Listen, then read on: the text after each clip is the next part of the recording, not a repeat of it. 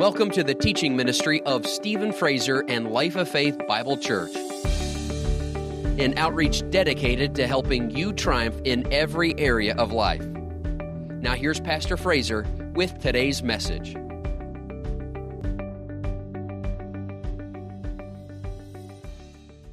We are in a series on the book of Jude. So we're going to continue tonight in that series. So if you got your Bible, let's go back to the back of the Bible, to the book of Jude.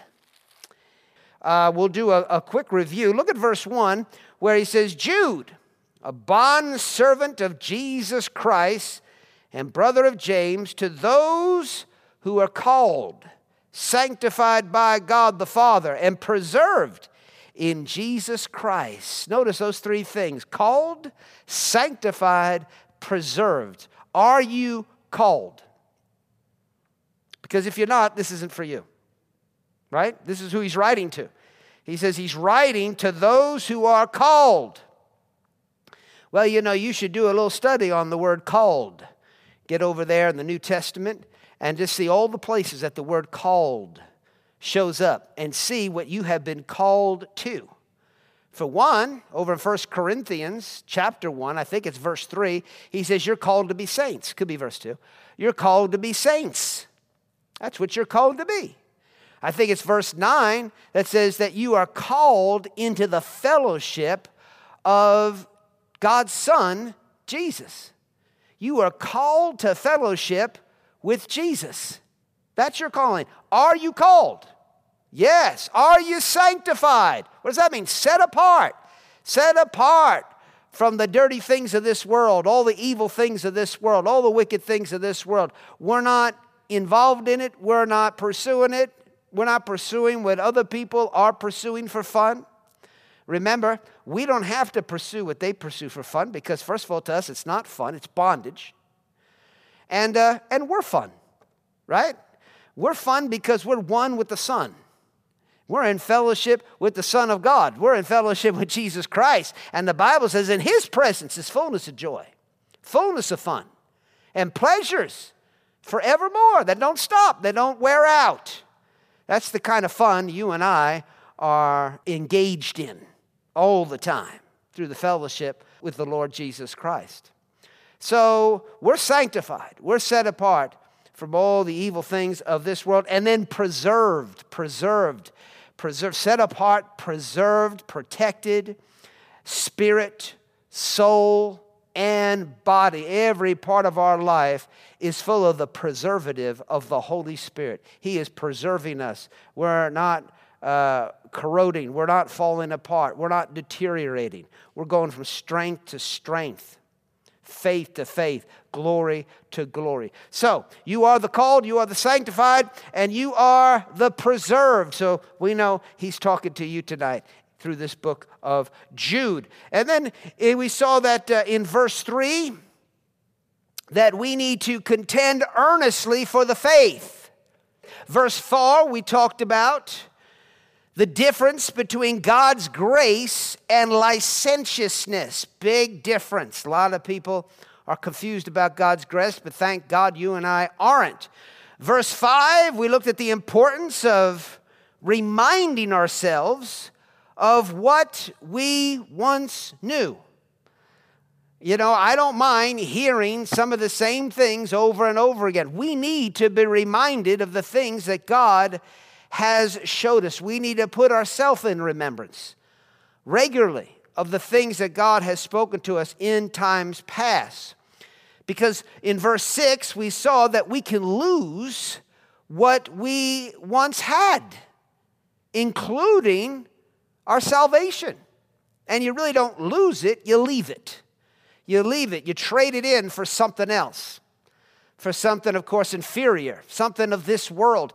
People do it. People have done it in great numbers. They have lost the faith. They have turned away from the Lord. We're going to make sure we're not going to lose what we have received from God. We're going to keep building on all the revelation, all the things that God has taught us, all the things He has shown us, all the things that we have received from Him. We're just going to keep on receiving while not forgetting all the good things He's already done for us. And one of the ways we keep ourselves from forgetting is uh, keep ourselves from forgetting is being thankful. Being thankful, thanking God for what He's done for us, and then we'll be able to receive even more because you don't get any more than you're thankful for. So, if you want to get more from God, then you need to be being more thankful. Then in verse 7, we saw that one of the greatest causes of people turning away and turning away from the Lord and going to hell is sexual sins, sexual immorality. And in fact, I think it was in the beginning of 2013 or 14, I did a series entitled Overcoming a Sex Craved Society, I believe is the title of it. And, uh, and we have it here, and you can go online and order that. Our office is open. We'll ship it out to you if you put your order in. Uh, you can go to our product page on our home on our uh, website at lofbc.org. Very, very powerful, powerful message for the time that we are in. We are living in a sex crazed society for sure. And then in verse 8, we talked about the filthy images that people are full of. Filthy images. And, uh, and I'll probably come back to that because there's just some things the other day while I was praying that I had gotten, and I want to share them with you concerning these filthy images that uh, verse 8 talks about.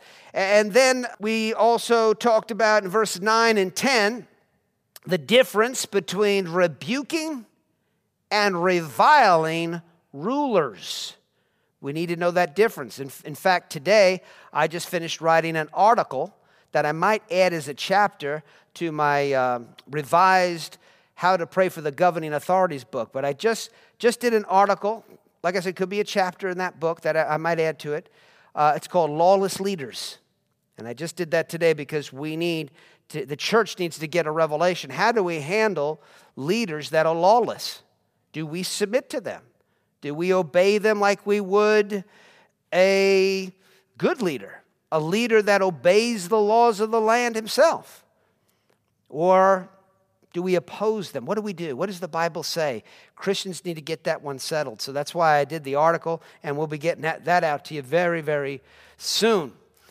And then in verse 11, we talked about the way of Cain, the error of Balaam, and the rebellion of Korah.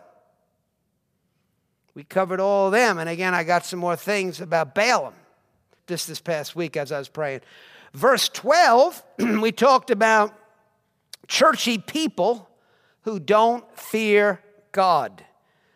There's a lot of folks that are a part of church, but they don't have the fear of God. And, uh, and that's, we'll pick it up here, verse 12. This is, this is where we left off last time.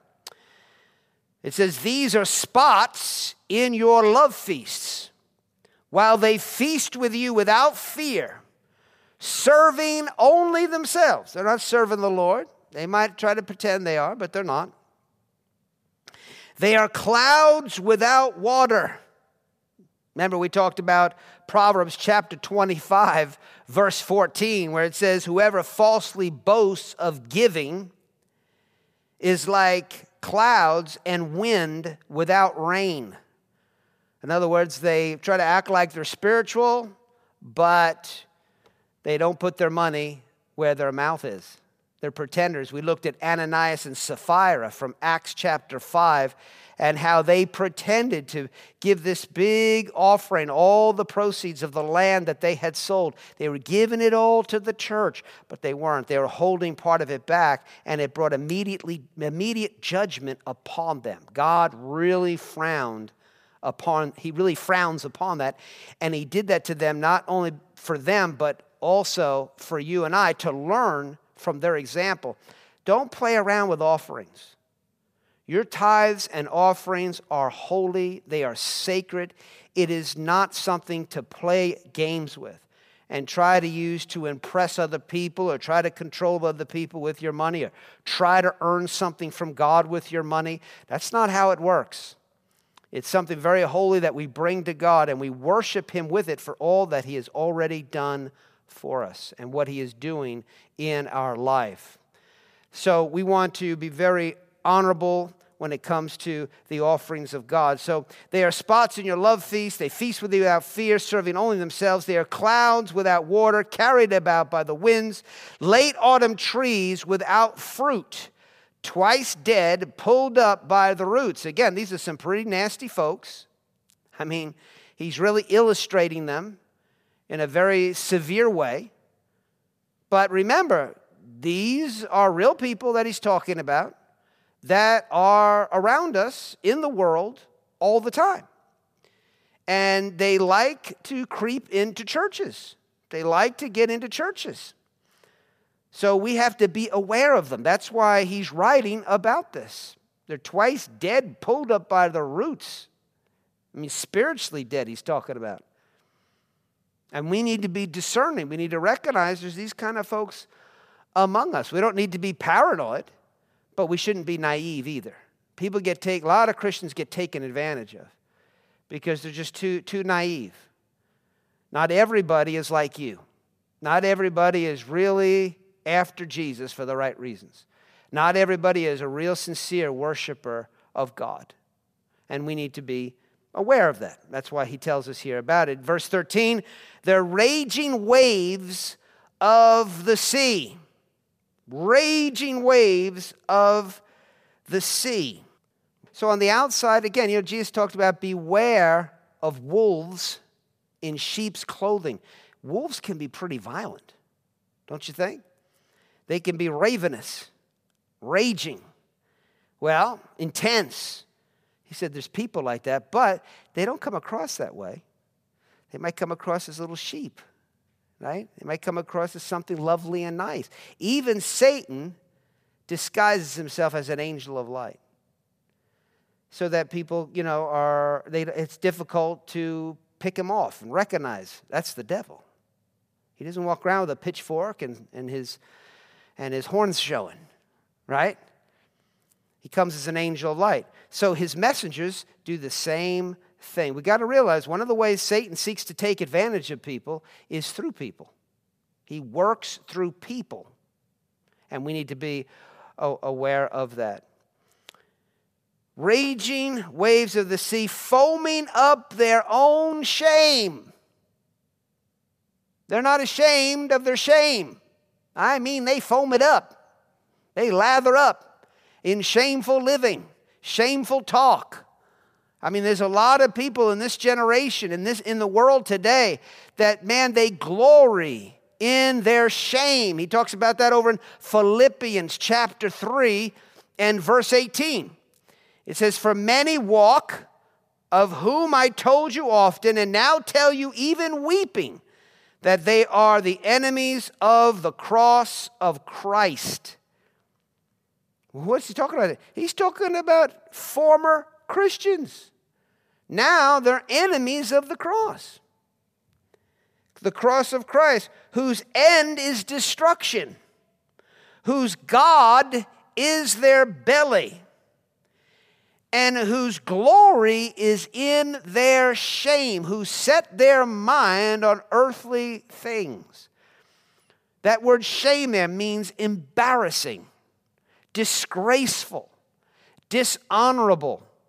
Notice they glory in disgrace, they glory in dishonor, they glory in things that they should be embarrassed about.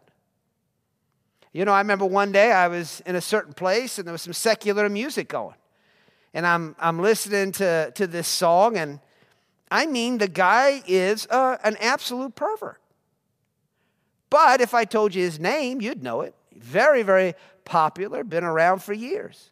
People listened to him when I was a young teenager. And he's still out there. You know, he's still celebrated. They just think he's wonderful. And his songs are dirty and filthy and embarrassing. to the average person. I mean, I thought to myself when I was listening to the, to the words of the song, and I thought, where is your mother? No, seriously, where is your mother? I mean, I mean, what happens if she hears your song? Are you going to say, hey, mom, hey, listen to this great song I wrote? Mom, I want you to hear this great song I wrote. And it's got all these filthy, dirty lyrics. See, a lot of people don't think that far. You think about some of these actors and what they'll do on TV in the name of entertainment. And you just think, aren't you embarrassed? I mean, where is your mother? Where are your parents? Where are your friends? I mean, do you really want them to see you like this? Do you really want people to see you dressed that way? Are you not ashamed? Are you not embarrassed? But they're not. They glory in it. They glory in it. And we have to realize this is deranged. This is, this is not normal. Just because it's all around you all the time, these are deranged people. And just because they've chosen the most deranged people to be the stars, to be the ones that are put up in front of us all the time, that doesn't mean they're not deranged. That doesn't mean it's normal. I really think in order to qualify to be famous in the world today, you have to be possessed of the devil. You have to be deranged. And when people think of a possessed person, they think of someone foaming at the mouth. Well, no. How about just foaming up their own shame?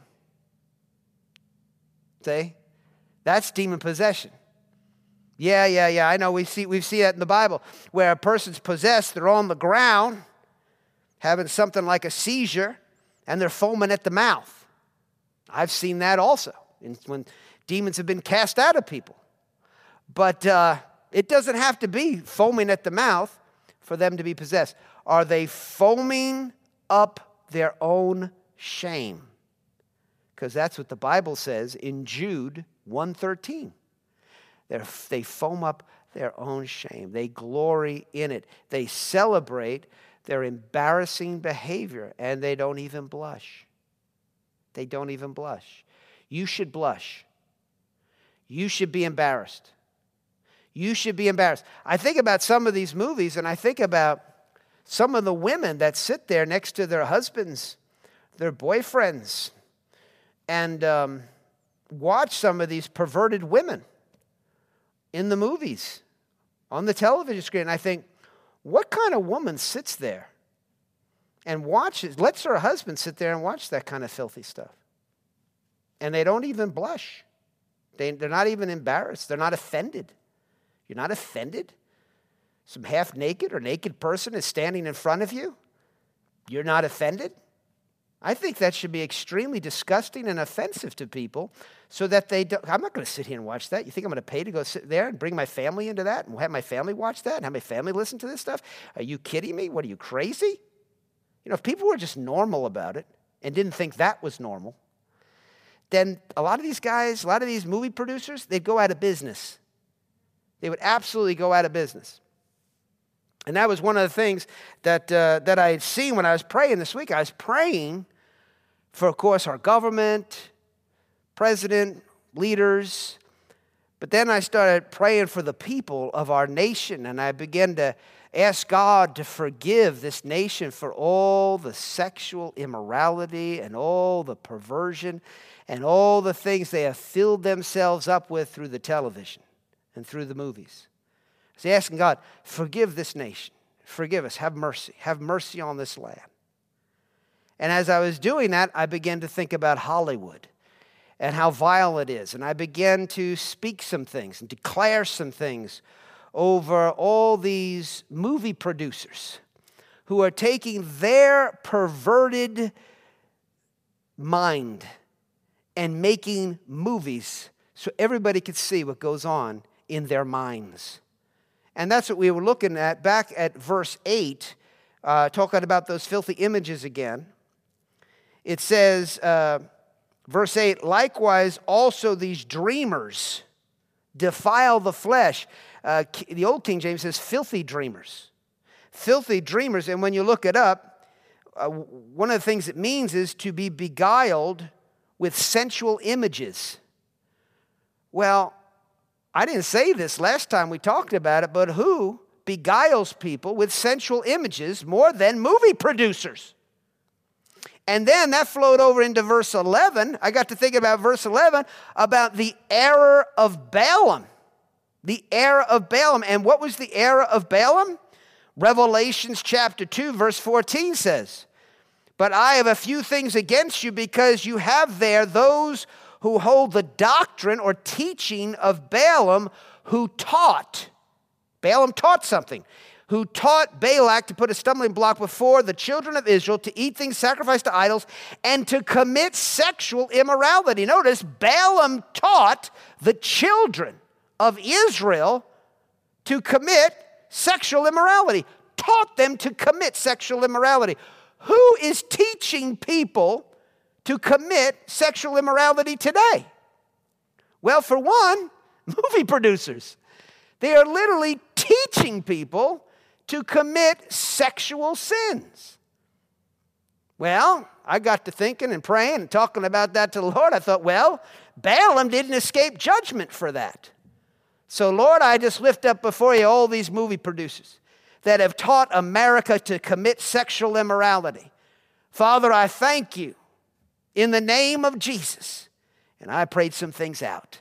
I prayed some things out concerning movie producers in Hollywood who are busy, busy, busy defiling people's minds with their filthy, filthy images. Now, of course, you don't have to watch any of it. And as a believer, a child of God, you should be appalled by it.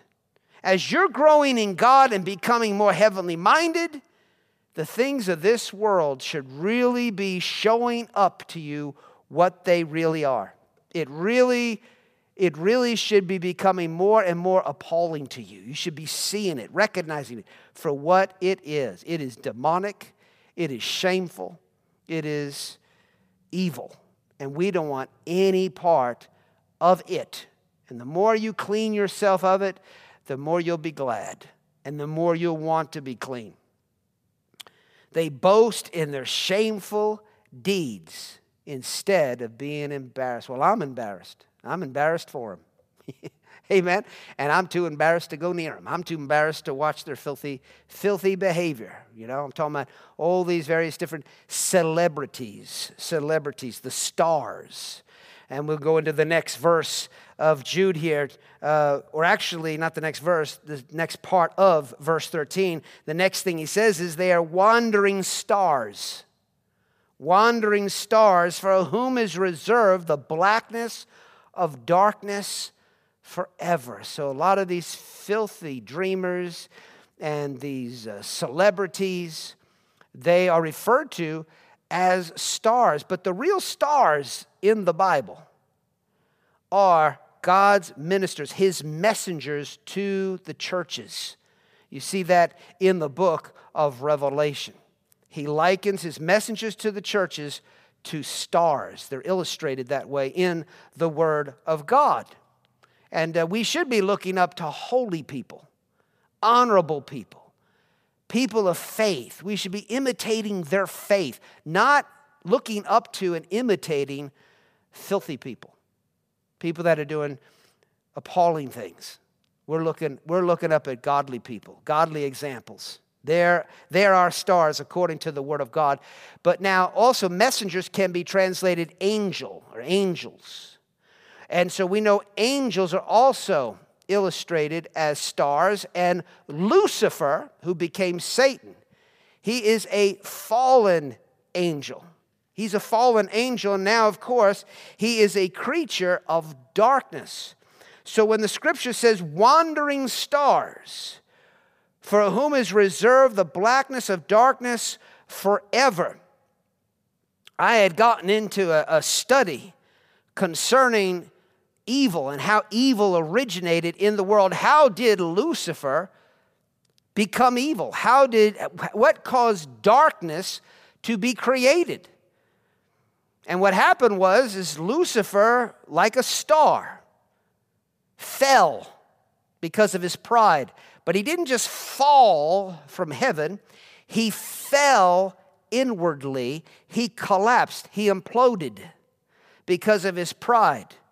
And there's these uh, black holes out in space that, in some of them, they wander through space. And there, there are these black holes. And I believe these things teach us, the creation teaches us spiritual lessons. And they're a type of fallen angels.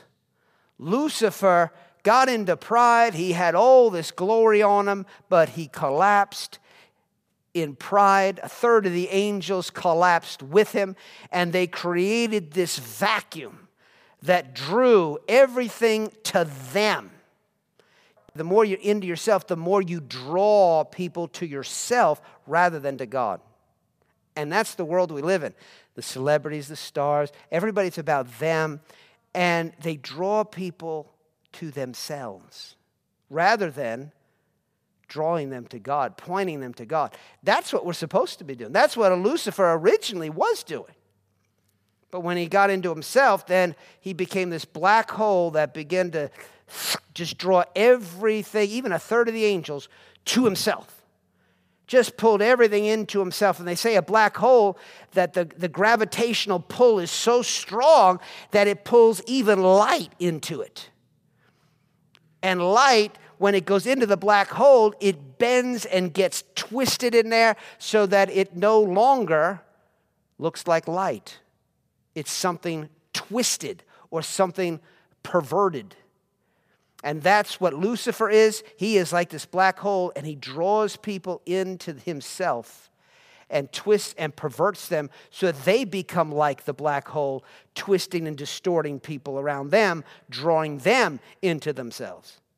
So when we get saved, man, we don't want to be into ourselves like a black hole. We want to be like the sun. We want to give off light, give out. We want to be a blessing. We're all about giving, giving, giving, giving.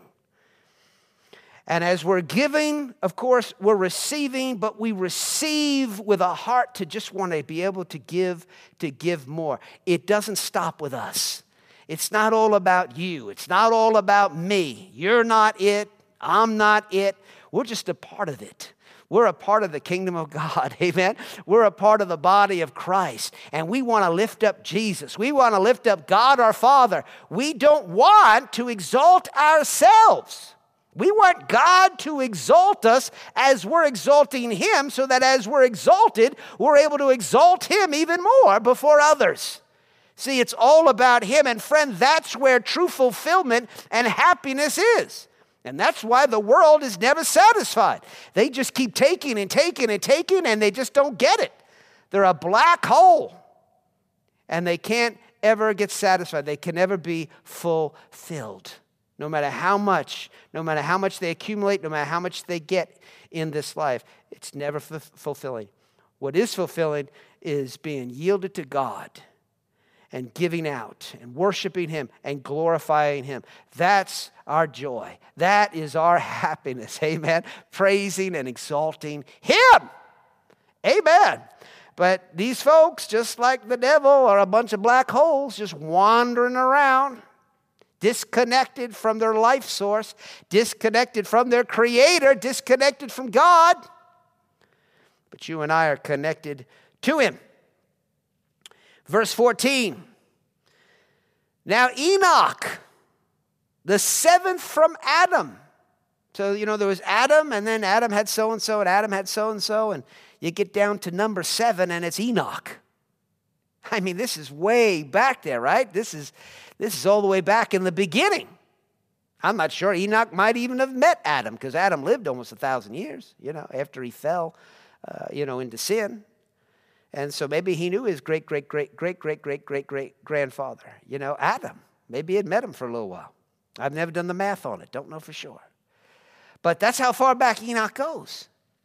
And look at this here. It says, Now Enoch, the seventh from Adam, prophesied about these men also.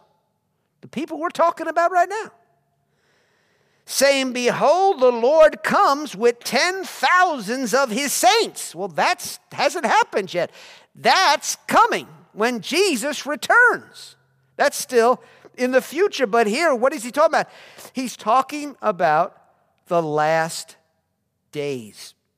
He's talking about the end times. Think about this. Think about how huge the end times is to God that God would have Enoch, the seventh from Adam, prophesying about it, getting it recorded in the Word.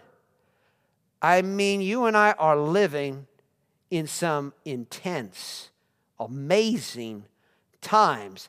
And God has been prophesying all the way back to Enoch about the people of the day that we're living in right now. Why? So that we would be prepared to do what God has called us here to do at this time. I'm telling you, we got something glorious to accomplish. That's what it tells me.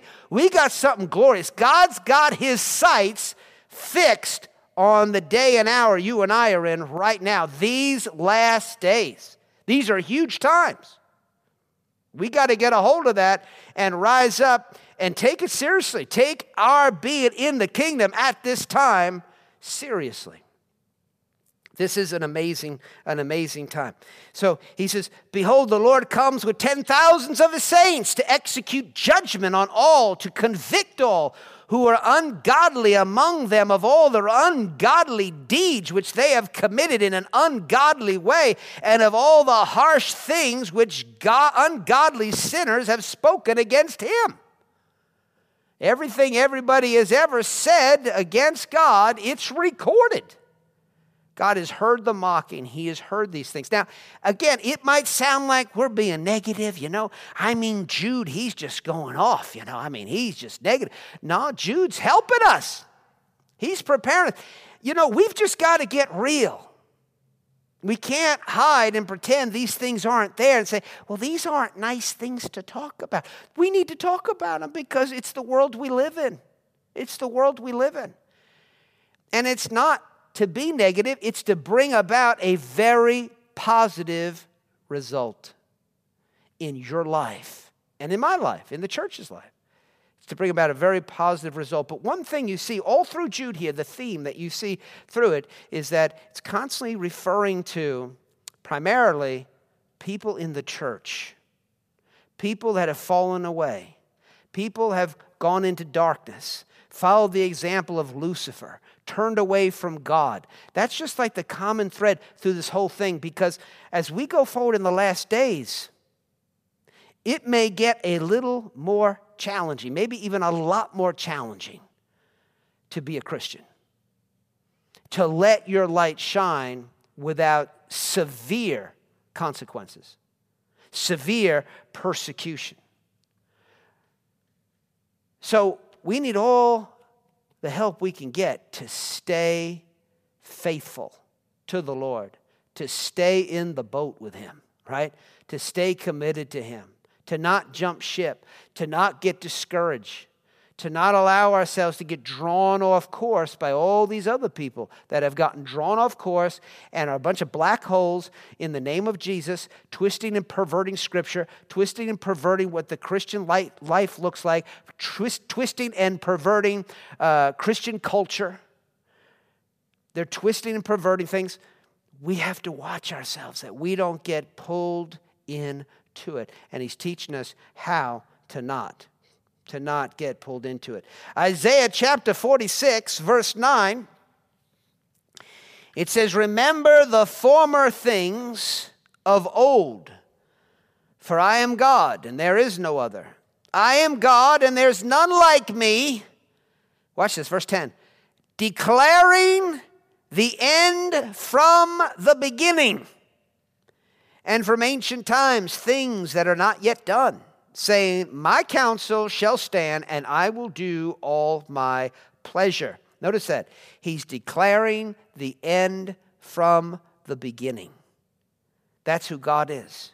He declares the end. He's been, he's been talking about the end times from the beginning, which means, again, these are some pretty serious times.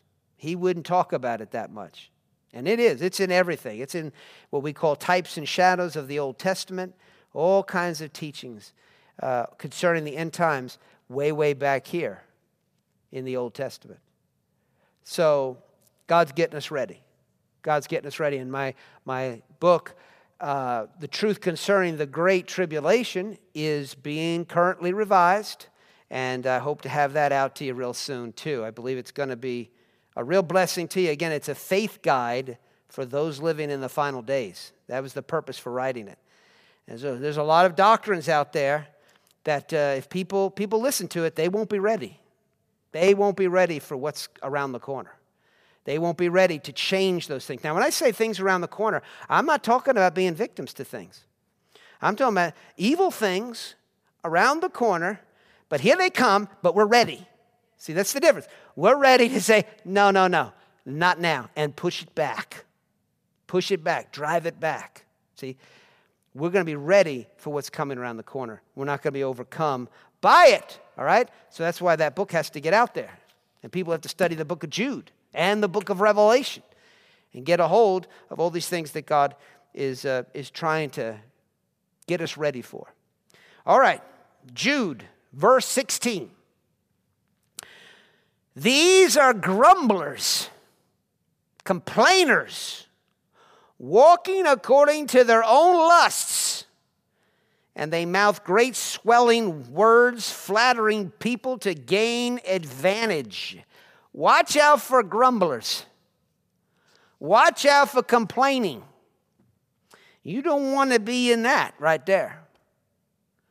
Because these grumblers, these complainers, they're in really bad company. they're over here with wandering stars and, uh, and trees that are uh, twice dead and uh, uh, raging waves of the sea. And I mean, I mean, grumblers and complainers are in really bad company. So don't go there. That's, that's the lesson. Watch yourself when you're whiny and you're complaining whining and complaining, whining and complaining. Remember, this is what got a lot of the Israelites killed out there in the wilderness. They came out of Egypt and they just couldn't stop griping and complaining about stuff. I mean, God's trying to bless them and help them. They're unthankful. They're just whiny and complaining. Man, I don't want to eat this anymore. I'm tired of this food. Where are we going to drink some water? I mean, my goodness, it's been two days. I mean, I, you don't want to be in the company of these people right here that are all backslidden, antichrist. You don't want to be that company. So judge yourself of grumbling and complaining. It's the beginning of something very bad. Shut it down. Shut it down. Because grumblers and complainers are what? Walking according to their own lusts. If you're whining and complaining, guess what? You're not walking in the Spirit. You're not walking according to the Word of God. You're not walking according to the love of God. If you're griping and complaining, guess what? You're walking according to the lust of the flesh. That's what, that's what he says right here. You're walking according to your own lust. So judge it. Don't excuse yourself for it. There's never a good reason to whine and complain. Now, you could pray and go to God and talk to Him about it. Get in faith, of course, when you talk to Him about things. But don't just be a whiner and a complainer. They mouth great swelling words, they're great orators, flattering people to gain advantage.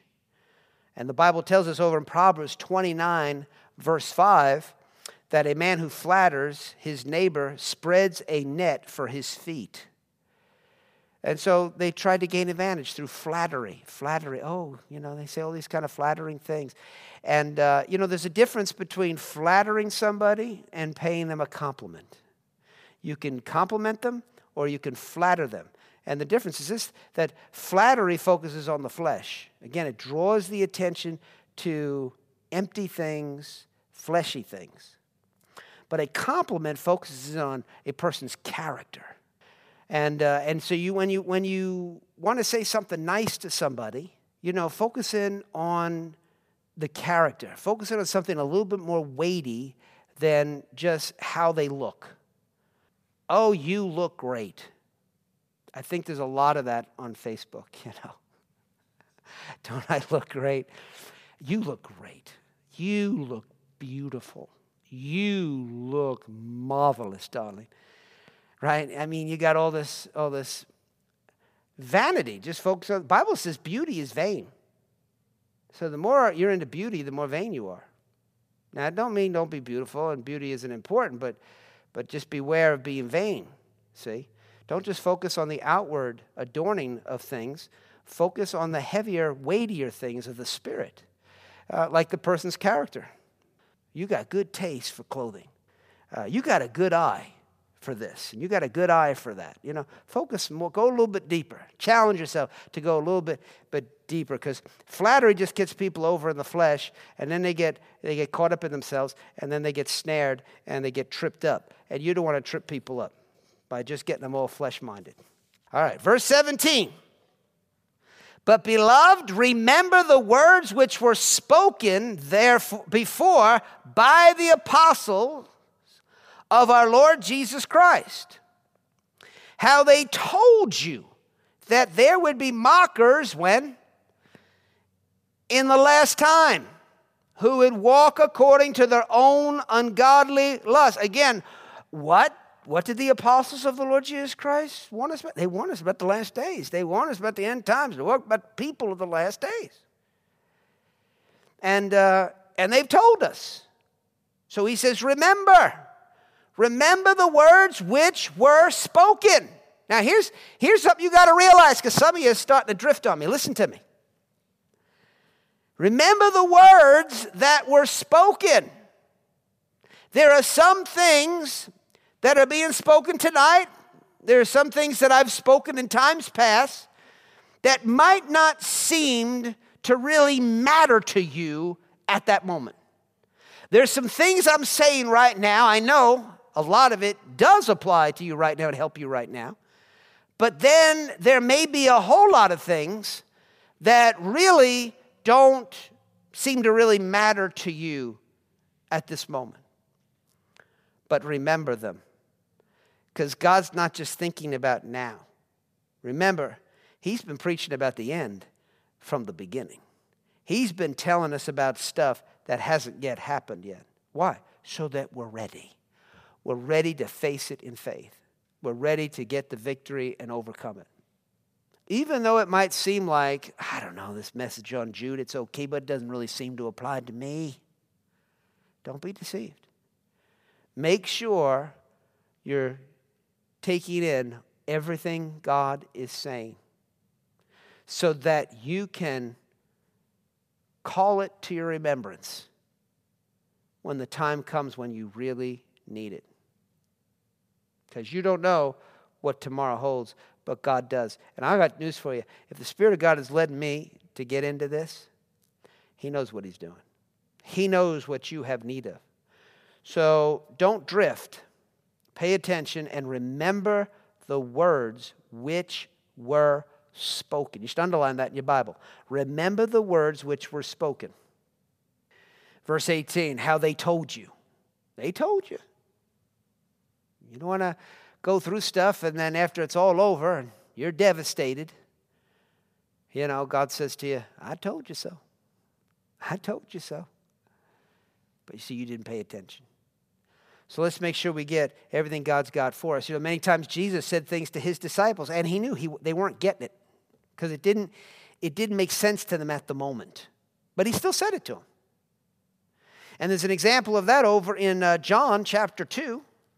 John's Gospel, chapter 2, and in verse 21.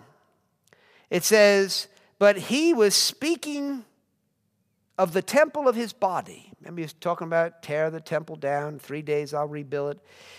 He, speak, he was speaking of the temple of his body. Therefore, when he had risen from the dead, his disciples remembered that he had said these things to them. And what? And they believed the scripture and the word which Jesus had said. When he said it at the time, they thought, what is he talking about? That don't seem to make any sense at all. But then after he rose from the dead, after three days. They went, Oh, yeah. And they remembered what he said, and they got revelation of the scripture, and their faith rose up. See? So God's laying some traps for you, but they're blessing traps. All right? He's putting His word in you, and, uh, and it's blessing traps to go off at another time. And you'll just be walking around one day go, oh, oh, I see it. I see it. That's what the pastor was saying back there. What are you doing that series on Jude? I see it. Revelation rises up, and you just go out there and get the victory. Amen. Praise God forever. Blessing traps are being set up for you for the days ahead. Verse 19. These are sensual persons. He's still talking about these people of the last days that are surrounding us now all the time. These are sensual persons.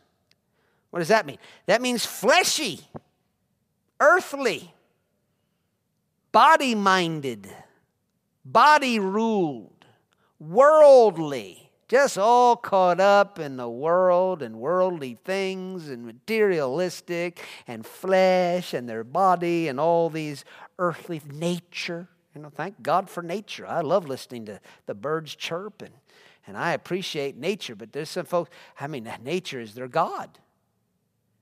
I mean, they want to go out and worship a tree. It's very sad. They're, they're just earthy. They're earthy. And he says, these are sensual persons who cause divisions, not having the Spirit. You know, it's the Holy Spirit that unites us together. It's the Holy Spirit that's going to make your marriage work. It's the Holy Spirit that's going to cause relationships to work. It's the Holy Spirit. He's a unifier. He brings unity, He brings people together. You know, like I like to say, God, the Holy Spirit, uh, He is in the adding and multiplying business. But the devil, he's in the subtracting and division business. He wants to take things from us and divide us. And there's people that are divisive. They are divisive. And they're in all walks of life, even in government. And they're divisive. They would have us, they would try to separate us. They make us focus on racism and, and things that get people suspicious of each other, you know. And don't get don't get closer than six feet for crying out loud. Watch that person. Divisive, division. If you see your neighbor and he's doing something that he shouldn't be doing, like shaking someone's hand, oh man, you need to call this number. We've got this hotline. You need to call that phone number right away. Man, that's divisive. That's trying to get people suspicious of one another, afraid of one another. They're divisive. Why? They don't have the Spirit. Oh, no, they go to church. I know a lot of people in the book of Jude go to church. Read the whole chapter. They're divisive, not having the Spirit. It's the Holy Spirit that's a unifier. So if you want to bring uni- unity into something, then uh, bring the Holy Spirit into it. Bring Him into it. Titus chapter 3, verse 10 tells us reject a divisive man after the first and second admonition, knowing that such a person is warped and sinning, being self condemned. So they're constantly causing division. You speak the word to them. You come in the spirit of love. You come in the Holy Spirit and you look to help them, help to bring them understanding. But they just turn on you. They go and they they're divisive and they cause more problems and they're backbiters and slanderers. And, and so, you know, you maybe you, you try again get some other people, some elders in the church together, try to minister to the person, you know, and they just won't stop. They just keep slandering and they're divisive and they're always in strife. And, and, and you go to them two or three times. But no matter how much you try to help them in a spirit of love and in faith, they just can't stop being divisive. The Bible says you can know something for sure about that person. They're warped. They're warped. And that means what? That means probably they're not going to be able to be normal. So just let them go. Just let them go. And uh, I love how the Bible is so plain. It tells us you can know that person's warped and know what? They're sinning. You can notice a divisive person is sinning. What are they doing? I don't know exactly, but I know they're sinning. I know there's sin in their life if they're a divisive person. Isn't that something? And I think about 26 years of pastoring this church and all the people that have come and they've tried to sow division and be, you know, try to cause problems and try to separate people from one another. And of course, we see that in government leaders and we see that, you know, all around, uh, you know, people in our society. Divisive, divisive. Well, guess what? We know something. They're sinning. We know that. And they're warped. Bible tells us that. And they're self condemned. They're living in condemnation. Verse 20, he goes on and says, But you, beloved, I love this, building yourselves up on your most holy faith, praying in the Holy Spirit. So he's telling you, how, how do you overcome all these divisive, sensual, nasty, shameful people? especially those that have this form of godliness about them and try to pretend that there's something godly while at the same time they're a black hole just trying to draw people into the darkness with them. How do you escape it? Building yourselves up on your most holy faith, praying in the Holy Spirit. Thank God for praying in the Holy Spirit. Well, what is praying in the Holy Spirit? Well, if you go over to 1 Corinthians chapter 14 and you look at verse 4, you'll see the same kind of language there as you see here in Jude 20. It says, He who speaks in a tongue edifies himself, or that can also be translated, builds himself up. Jude verse 20. You beloved, building yourselves up, praying in the Holy Spirit. 1 Corinthians 14 4. He who speaks in a tongue builds himself up. See, and speaking in tongues is also referred to in 1 Corinthians 14 as praying in the Spirit. All right? So we're praying in the Spirit, praying in tongues. Listen, God knew the kind of times that we were going to be involved in in these last days. And that's why He made exclusive to this generation speaking in tongues. Nobody spoke in tongues under the old covenant, but under the new covenant, we can speak in tongues. We can be filled with the Spirit of God and speak in the Spirit, speaking these mysteries. The Bible says that he who speaks in a tongue does not speak to God, uh, excuse me, does not speak to men, for no one, no man understands him. However, in the Spirit, he speaks mysteries. So, speaking in tongues is speaking directly to God Man doesn't understand it. It's a supernatural language. I'm, I'm so sorry that so many Christians have rejected the Holy Spirit, have rejected this amazing gift of speaking in tongues. But if we're going to make it in the last days like we're supposed to, not just exist, but I mean make it big, live big, and accomplish the plan of God, we need to be speaking in tongues. Because we're going to need to charge ourselves up, build ourselves up. For one, that we might not get sucked in to this black hole of sensuality and sin and sexual immorality. I'm telling you, the pull is going to get so great. The demonic strongholds are going to become so strong in these last days, like a, a like a, a huge undertow. If you go out and get, get out near it, you're going to get caught in it. You're going to get caught in it and it's going to pull you out into that darkness. So we're not playing around with these things. We're keeping ourselves built up, praying in the Holy Spirit. He says, building yourself up on your most holy faith, praying in the Holy Spirit. Verse 21 Keep yourselves in the love of God, looking for the mercy of our Lord Jesus Christ unto eternal life. Thank God his mercy endures forever. Have confidence in the mercy of God. Condemnation is a killer.